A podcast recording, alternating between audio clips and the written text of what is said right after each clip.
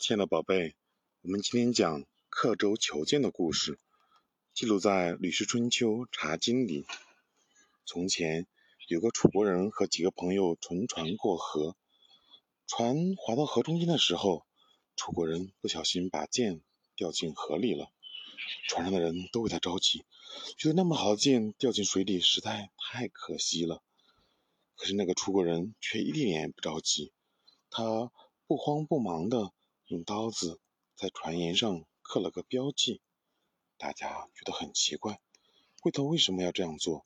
楚国人回答说，我在这儿做个标记，表示这就是我的剑掉下去的地方。大家还是不明白他的意思。等船划到河边停下来的时候，楚国人就从自己在船上做标记的地方跳下去找剑。结果怎么样呢？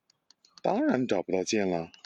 可是楚国人却想不明白，船上的人纷纷笑了起来，说船已经走那么远了，掉下去的剑却不会行走，像你这样找剑怎么可能找到呢？这不是很愚蠢吗？